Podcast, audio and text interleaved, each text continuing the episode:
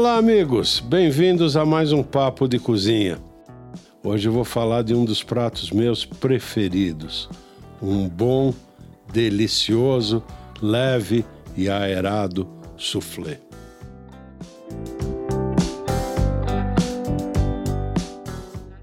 A verdade é que a moçada de hoje não conhece muito bem o soufflé. Soufflé é comida de pai ou comida de avô. Mas esse super mega clássico da culinária francesa foi ficando no injusto esquecimento, dentre outros motivos, por sua pequena oferta. A receita, desde sua criação, foi o terror dos chefes, porque é uma receita extremamente delicada, extremamente instável. Quantos e tantos nomões cheios de estrela Michelin já não derraparam no soufflé? A receita tem basicamente dois ingredientes: um creme com os ingredientes que lhe emprestarão o sabor e claras batidas em neves. Só. O resto é técnica. Primeira menção que a gente tem dessa receita foi de La Chapelle, no seu livro Le Cuisinier Moderne, de 1742. Verdade que o uso de claras batidas para introduzir ar numa receita e tornar a receita mais leve já era conhecido na Idade Média, mas da forma como a gente vê o soufflé, foi La Chapelle que registrou. Em 1783, o chefe Antoine Beauvillier, super importante porque abriu um dos primeiros restaurantes e que ficou famosíssimo em Paris, a Grande Taverne de Londres, uh, oferecia uma enorme variedade de soufflé. Ele ficou tão famoso que muita gente, inclusive Julia Child, achava que ele era o inventor do soufflé. Mas não é verdade.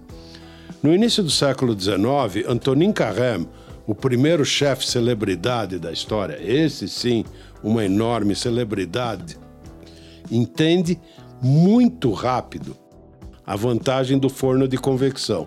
Ou seja, aquele forno, como são os nossos fornos hoje, em que o ar quente fica circulando dentro do forno. E é óbvio que isso, para preparar o soufflé, era a glória. E a verdade é que Carême torna-se o seu maior especialista e o maior divulgador do soufflé.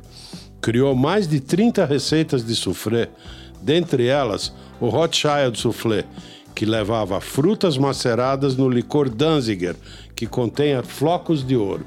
O soufflé ficava lindo com os floquinhos de ouro brilhando na hora de servir. Em 1818, uma fábrica de louça chamada Piliuit introduz o ramecan no mercado. E o ramecan torna-se o irmão gêmeo, o companheiro inseparável do soufflé.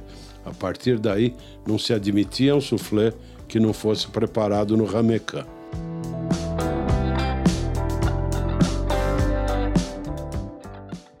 Na minha opinião, a maior injustiça do seu esquecimento é que o soufflé, por sua característica receita, poderia ter sido considerado a primeira alquimia da gastronomia molecular, 200 anos antes dela se tornar famosa. Ele é típico daquilo que a gente entende hoje por gastronomia molecular. Agora, falar é bom. Se a gente quiser experimentar, em Paris é no Le Recamier e no Le Souffré. Dois clássicos, clássicos. E em São Paulo, o lugar de comer soufflé é o Marcel, um restaurante aberto em 1955 pelo chefe Jean Duran. Ele tinha acabado de sair do La Popote e hoje ele é dirigido e chefiado pelo neto de Jean Duran, Rafael Despirita.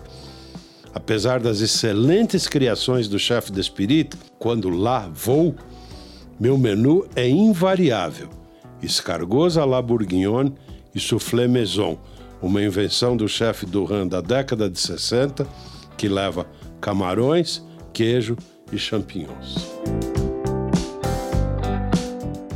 Fica aqui a história do prato e onde melhor degustá-lo.